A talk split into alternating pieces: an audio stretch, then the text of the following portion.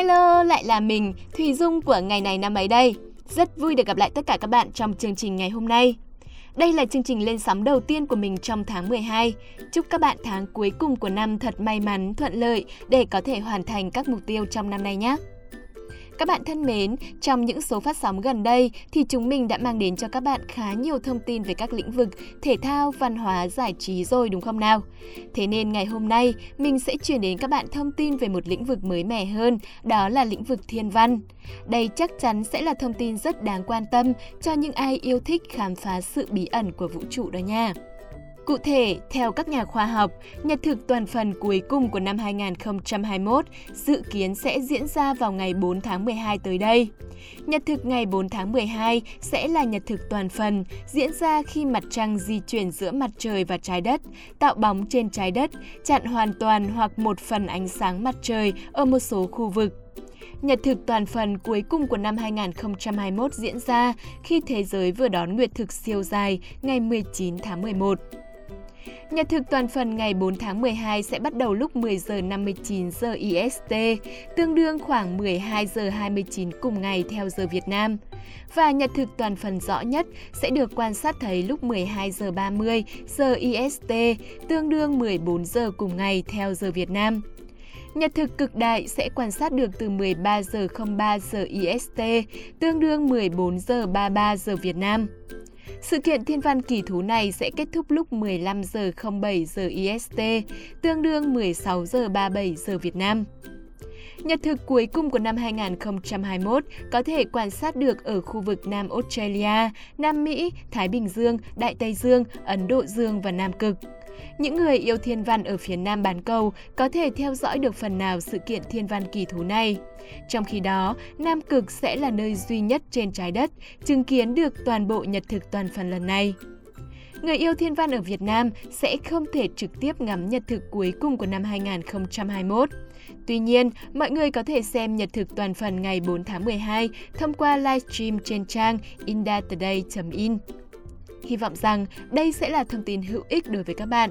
Còn bây giờ thì chúng mình sẽ cùng chuyển sang các phần tiếp theo của chương trình nhé.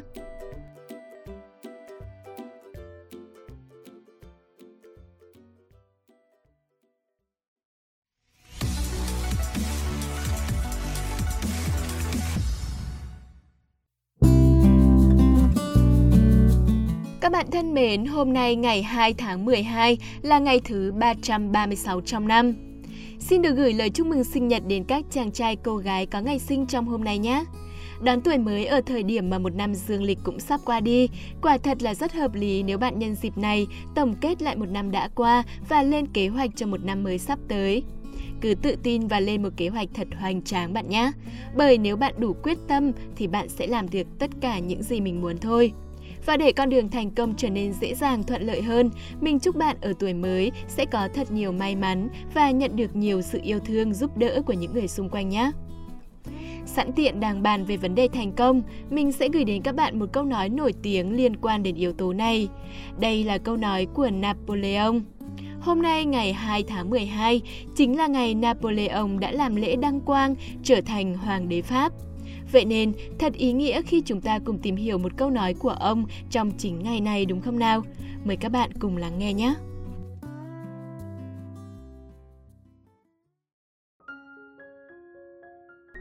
Napoleon Bonaparte là một trong những vị tướng lĩnh vĩ đại nhất mọi thời đại với những chiến lược độc đáo trong nghệ thuật quân sự. Chính ông, sau cuộc cách mạng từ sản Pháp 1789, đã làm dung chuyển châu Âu, chinh phục phần lớn lãnh thổ của lục địa này và mở ra một thời kỳ mới cho lịch sử nước Pháp. Nếu soi chiếu, sẽ thấy mỗi chiêu thức quân sự của ông ẩn chứa những bài học cuộc sống sâu sắc, hàm ẩn nguyên tắc cốt lõi trên con đường thành công dành cho mỗi người. Với sự thành công trong sự nghiệp quân sự của mình, ông đã đúc rút ra một bài học đến tận ngày hôm nay vẫn luôn có giá trị, đó là nhà hùng biện lớn nhất của thế giới là sự thành công. Nhà hùng biện là những người diễn thuyết trước công chúng về một vấn đề gì đó. Những nhà hùng biện giỏi là những người có khả năng diễn đạt trôi chảy, rõ ràng, đi vào lòng người và quan trọng nhất là khiến người nghe bị thuyết phục. Có nhiều nhà hùng biện nổi tiếng trên thế giới, nhưng với Napoleon, nhà hùng biện xuất sắc nhất chính là sự thành công. Câu nói này của vị tướng quân sự đại tài thể hiện quan niệm của ông giữa việc nói và làm. Theo ông, kết quả của hành động sẽ là minh chứng rõ ràng nhất cho mọi lời nói và là yếu tố quan trọng hơn cả lời nói. Chính sự thành công của bạn sẽ là điều thuyết phục được tất cả mọi người và có sức nặng hơn tất cả những kế hoạch, những hứa hẹn hay những viễn cảnh mà bạn vẽ ra. Bản thân Napoleon là một người được quân đội và nhân dân tin tưởng nhờ sự quả cảm, can trường của ông trong các trận chiến, chứ không phải do những gì ông đã nói. Là một vị vua, nhưng ông đã trực tiếp tham chiến trên trận địa, trực tiếp đánh bại mọi thế lực, chứ không chỉ đơn thuần là lãnh đạo bằng lời nói hay hô hào các khẩu hiệu mang tính lý thuyết. Chính những giọt máu mà ông đã rơi, những chiến thắng mà ông mang lại đã khiến tất cả đều tin tưởng và công nhận ông là chiến binh giỏi nhất. Trong cuộc sống ngày nay của chúng ta cũng vậy. Hàng vạn lời nói cũng chẳng thể có sức thuyết phục bằng những thành quả cụ thể. Bởi lời nói dẫu sao cũng chỉ là lý thuyết mà thôi, thực tế sẽ có thể khác rất nhiều. Mỗi người đều trải qua những con đường khác nhau và có những câu chuyện thành công hay thất bại riêng. Và những câu chuyện đấy mới chính là những bài học thực tiễn có giá trị để chúng ta nhìn vào và học tập, rút kinh nghiệm cho chính bản thân mình. Bởi vậy, hãy cứ im lặng và hành động, mặc kệ mọi lời nghi ngờ, dèm pha, chỉ trích. Bạn không cần phải cố gắng thuyết phục hay chứng minh cho bất cứ ai những điều bạn đang làm.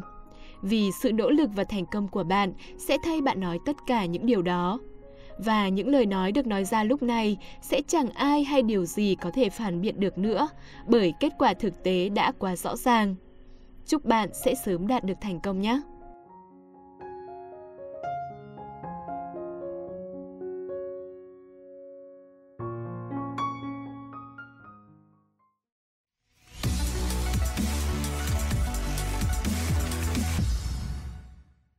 Bạn đang quay trở lại với ngày này năm ấy. Các bạn thân mến, câu nói vừa rồi của Napoleon quả thực rất ấn tượng đúng không nào? Nhưng ngoài những câu nói nổi tiếng thì còn điều gì đáng chú ý về cuộc đời của vị tướng vĩ đại này không? Chúng mình hãy cùng theo dõi tiếp chương trình để được giải đáp nhé. Và tất nhiên cũng sẽ có rất nhiều thông tin thú vị khác nữa. Mời các bạn cùng lắng nghe ngay sau đây.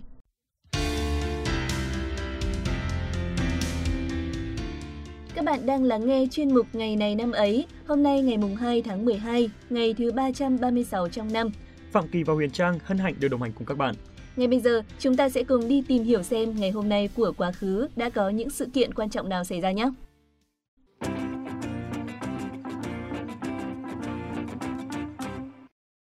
Các bạn thân mến, hôm nay sẽ không có những sự kiện trong nước, vì vậy chúng ta sẽ cùng đến với những sự kiện trên thế giới. Napoleon Bonaparte làm lễ đăng quang hoàng đế Pháp tại nhà thờ Đức Bà Paris vào ngày 2 tháng 12 năm 1804. Với đế hiệu là Napoleon I, ông là hoàng đế của nước Pháp từ năm 1804 đến năm 1815. Ông được nhớ đến nhất bởi vai trò của mình trong các cuộc chiến tranh mà Pháp phải đương đầu với hàng loạt liên minh được gọi là các cuộc chiến tranh Napoleon.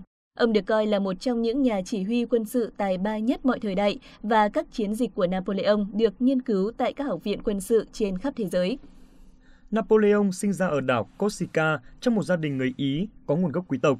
Chỉ trong vài thập niên, ông đã cầm quyền nước Pháp và chinh phục phần lớn châu Âu. Theo giới nghiên cứu, nhà lãnh đạo quân sự lỗi lạc này làm được điều đó nhờ có các phẩm chất và kỹ năng cần thiết để nắm lấy các tình huống thuận lợi và biến chúng thành lợi ích riêng. Napoleon rất thành công trong các chiến dịch quân sự và điều đó đặt nền tảng cần thiết cho thành tựu chính trị của ông. Ông tham gia 60 trận chiến và chỉ thua 7 trận, phần lớn đều gần đến phút cuối. Ông giỏi về chiến lược lẫn chiến thuật. Hoàng đế Napoleon không chỉ là vị tướng tài ba mà còn rất giỏi về hậu cần. Ông luôn đảm bảo mọi sự chuẩn bị sẵn sàng để các binh sĩ chiến đấu hiệu quả. Hoàng đế Napoleon là bậc thầy tuyên truyền và tác động đến số đông.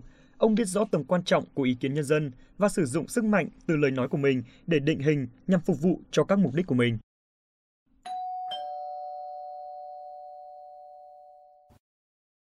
Chúng ta cùng chuyển sang thông tin tiếp theo. Ngày 2 tháng 12 năm 1908, Ái Tân Giác La Phổ Nghi cử hành nghi lễ đăng cơ hoàng đế tại Thái Hòa Điện khi mới 2 tuổi là hoàng đế thứ 12 và cũng là cuối cùng của Triều Thanh trong lịch sử Trung Quốc. Ông thoái vị năm 1912 khi cách mạng Tân Hợi bùng nổ và được phát xít Nhật đưa lên làm hoàng đế bù nhìn của Đại mãn Châu Đế Quốc ở Đông Bắc Trung Quốc năm 1934. Năm 1945, ông bị Hồng quân Liên Xô bắt và quản thúc. Sau đó, góp mặt trong phiên tòa xét xử các tội phạm chiến tranh của Nhật. Từ năm 1949 đến 1959, ông được trả về nước và bị Quốc vụ viện Trung Quốc quản thúc, giam giữ vì tội danh bắt tay với quân xâm lược Nhật. Tháng 12 năm 1959, ông được thả và sống ở Bắc Kinh như một thường dân cho đến khi qua đời.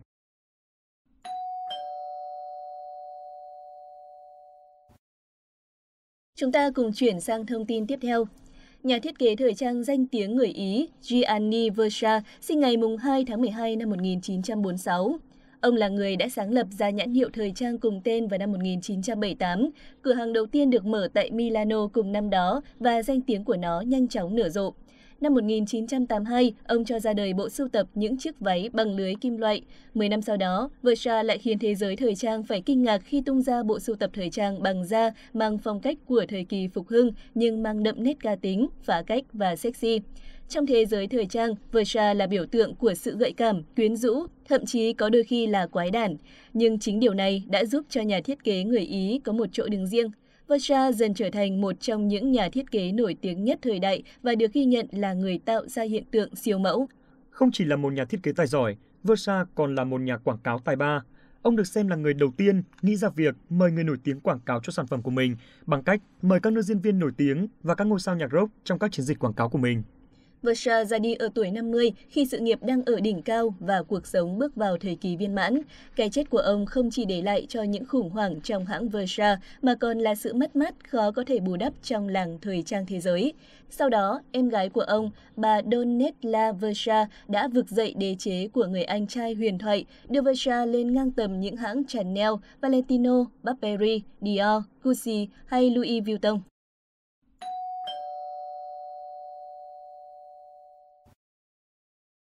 Chúng ta cùng đến với một thông tin khác. Ngày 2 tháng 12 năm 1972 là ngày mất của võ sư nổi tiếng Trung Quốc, Diệp Vấn. Ông được xem là người có công lớn trong việc hình thành và quảng bá hệ phái Vịnh Xuân Quyền ở Hồng Kông. Một trong những đệ tử thành danh của ông chính là minh tinh màn bạc Lý Tiểu Long. Diệp Vấn sinh ra trong một gia đình giàu có ở Phật Sơn, tỉnh Quảng Đông. Cha ông là Diệp Lợi Đô và mẹ là Nguyên Lợi. Ông là người con thứ ba trong gia đình có bốn anh chị em, gồm có anh trai, chị gái và một em gái. Diệp Vấn bắt đầu theo học Vịnh Xuân Quyền của sư phụ Trần Hoa Thuận từ năm lên 7. Vì sư phụ khi đó đã 70 tuổi nên Diệp Vấn là đệ tử cuối cùng của thầy. Do tuổi tác của Trần Hoa Thuận đã cao, Diệp Vấn chủ yếu học phần lớn các kỹ năng và kỹ thuật từ người đệ tử thứ hai của sư phụ là sư huynh Ngô Trọng Tố. Sư phụ Trần Hoa Thuận mất sau khi Diệp Vấn theo học được 3 năm. Năm 16 tuổi, Diệp Vấn chuyển đến học tập tại Hồng Kông. Tại đây, ông có cơ duyên được gặp gỡ và giao đấu với Lương Bích, con trai của Lương Tán, sư phụ của Trần Hoa Thuận. Theo vai vế, Diệp Vấn phải gọi Lương Bích là sư bá. Nhận thấy công phu Vịnh Xuân của mình vẫn còn nhiều khiếm khuyết, ông tiếp tục tập luyện và hoàn thiện võ công dưới sự chỉ dẫn của Lương Bích. Năm 24 tuổi, Diệp Vấn trở về quê hương Phật Sơn và trở thành một cảnh sát. Ông đã dạy Vịnh Xuân Quyền cho các đệ tử, bạn bè và họ hàng, dù không chính thức mở một võ đường. Một số đệ tử thành danh của ông giai đoạn này có Lạc Diêu, Chu Quang Dụ, Quách Phú, Luân Giai, Trần Trí Tân và Lạ Ưng. Ông rời Phật Sơn khi Thế chiến II nổ ra và chỉ quay lại quê hương khi chiến tranh kết thúc. Do hầu hết cơ sở gia tộc đều bỏ lại ở Phật Sơn, Diệp Vấn lấy việc dạy Vịnh Xuân làm sinh kế. Thời kỳ khởi sự, võ quán của Diệp Vấn gặp rất nhiều khó khăn, mượn tạm cơ sở của Tổng hội, thường xuyên phải di rời và ít người theo học. Tuy nhiên, uy tín của ông dần tăng lên bởi những lần giao đấu của chính ông hoặc các đệ tử với các tay anh chị Cảng Cửu Long hoặc với các võ sư khác đến so tài. Năm 1967, Diệp Vấn cùng các đại đệ tử của mình thành lập Hội Thể dục Vịnh Xuân Quyền Hồng Kông, liên kết các môn đệ Vịnh Xuân Quyền và quảng bá võ này ra thế giới. Đệ tử sau đó của ông có một con số kỷ lục 2 triệu người. Ngày 2 tháng 12 năm 1972, Diệp Vấn đã qua đời dưới sự tiếc thương của rất nhiều người.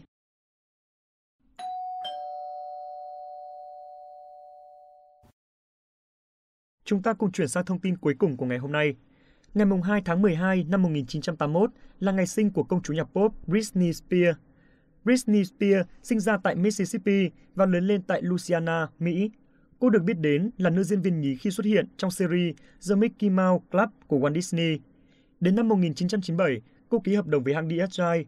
Sự nghiệp ca hát của cô bắt đầu phất lên từ đây. Với hai album đầu tay, Baby One More Time, I Did It Again, cô trở thành biểu tượng âm nhạc toàn cầu. Cả hai album đều đạt vị trí số 1 trên bảng xếp hạng Billboard 200 và chứng nhận hai lần đĩa bạch kim bởi Hiệp hội Công nghiệp ghi âm Mỹ. Vào những năm cuối thập niên 2000, Britney Spears luôn là tâm điểm. Công chúa nhạc pop đã được trao danh hiệu nghệ sĩ nữ có album bán chạy nhất trong thập kỷ. Sách kỷ lục Guinness Thế giới sau đó đã vinh danh cô là người được tìm kiếm nhiều nhất trong cả thập kỷ. Năm 2008, Spears tham gia diễn xuất trong phim sitcom How I Met Your Mother. Cô vào vai lễ tân Abby, đem lòng si mê nhân vật nam chính. Sự xuất hiện của cô giúp bộ phim đạt lượng khán giả xem kỷ lục. Các nhà phê bình và khán giả khen ngợi diễn xuất của Britney Spears. Trong năm 2008, đĩa đơn Womanizer can quét các bảng xếp hạng âm nhạc thế giới. Đây được xem là ca khúc đột phá trong album Seekers. Những gì Britney Spears làm được, cô được giới chuyên môn phong cho danh hiệu công chúa nhạc pop, kế thừa thành tích của ông hoàng Michael Jackson và nữ hoàng Madonna. Mặc dù thành công trong sự nghiệp, nhưng chuyện tình yêu và hôn nhân của cô lại không mấy suôn sẻ. Năm 18 tuổi, Britney đã hẹn hò với hoàng tử nhạc pop Justin Timberlake. Chuyện tình này từng được báo chí khen ngợi bởi vì cả hai đều là những người xinh đẹp và tài năng. Nhưng tình yêu đó không kéo dài lâu. Năm 2002, hoàng tử chia tay Spears. Năm 2003, Britney có cuộc tình trong vánh với trai hư Colin Farrell. Cũng trong giai đoạn này, Britney bắt đầu nhận chỉ trích từ khán giả. Họ cho rằng thành công đến quá sớm, khiến công chúa rơi vào vực thẳm tình yêu những cuộc tình trong vánh và thiếu chín chắn. Mặc kệ những gì truyền thông, gia đình và bạn bè cảnh báo, cô vẫn cứ yêu cuồng sống vội. Tháng 1 năm 2004, Spears kết hôn với người bạn thời thơ ấu của mình là Jason Alexander. Cuộc hôn nhân này làm chấn động giới truyền thông khi cả hai quyết định đường ai nấy đi sau 55 giờ sống chung. Sau tháng sau khi ly hôn Jason, Spears hẹn hò với vũ công Kevin Federline, Cùng năm, cả hai bí mật kết hôn và có với nhau hai con chung. Tuy nhiên sau đó, cả hai chia tay vào tháng 10 năm 2006, gần một năm sau đó, các thủ tục ly hôn hoàn thành. Sau đó là những cuộc tình tồn giấy mực với hàng loạt các sao nam như nhiếp ảnh gia Alan Galip, quản lý Jason Chawis, David Lucado, nhà sản xuất Charlie Eberson. Thế nhưng, những cuộc tình này chỉ là thoáng qua. Năm 2016, Britney đồng ý hẹn hò với Sam Asghari sau khi hợp tác chung Lúc ấy, công chúa đã bước sang tuổi 35, còn chàng chỉ là gã vũ công vạm vỡ, 22 tuổi. Mối tình phi công trẻ cùng với công chúa nhạc pop từng là đề tài bàn tán của giới truyền thông, thế nhưng cho đến nay, mối quan hệ của họ được cho là vẫn tốt đẹp. Năm 2021, Britney Spears gây chấn động toàn thế giới với vụ kiện tụng về quyền giám hộ. Theo đó, cô cho biết phải sống 13 năm như nô lệ dưới quyền giám hộ của cha ruột. Cô không được lấy chồng, sinh con và bị ép buộc đi diễn kiếm tiền. Britney cũng chỉ trích các thành viên khác trong gia đình vì giữ im lặng và trục lợi tài chính từ việc cô bị giám hộ. Vào tháng 9 vừa qua, ông Jamie Spears, cha của Britney Spears đã đệ đơn lên tòa án đề nghị chấm dứt quyền giám hộ con gái. Quyết định mà Jamie Spears đưa ra được cho là cân nhắc kỹ lưỡng và cũng là động thái xoa dịu mối quan hệ đang rất căng thẳng giữa cha con nữ ca sĩ.